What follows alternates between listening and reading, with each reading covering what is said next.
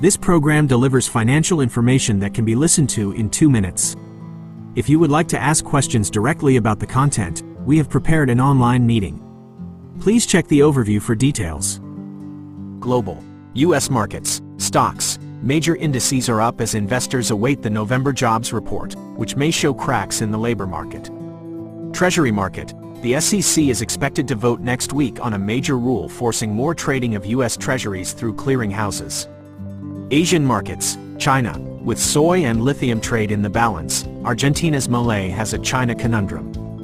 Australia, Woodside in talks with Santos to form a $52 billion Australian gas giant. Global currencies, investment banks predict a yuan recovery in the second half of 2024.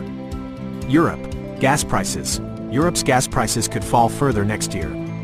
Other, commodities, iron ore, Rio Tinto plans a $6.2 billion investment in a Guinea iron ore project. Gold, prices are hitting records. Oil, prices are checked amid the BOJ's jolt.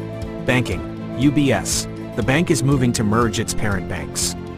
EU banks, the Bank of England is asking banks to report their private credit exposure. Regulation, AI Act, the EU's AI Act could exclude open source models from regulation. Financial services, Democratic lawmakers are asking payment firms to renew work on gun code. Top headlines, US SEC set to vote on major Treasury market clearing rule next week. UBS moves to merge parent banks. EU watchdog tells top credit raters to review CLO controls. Cum ex-tax fraud suspect Shah detained in Denmark before trial.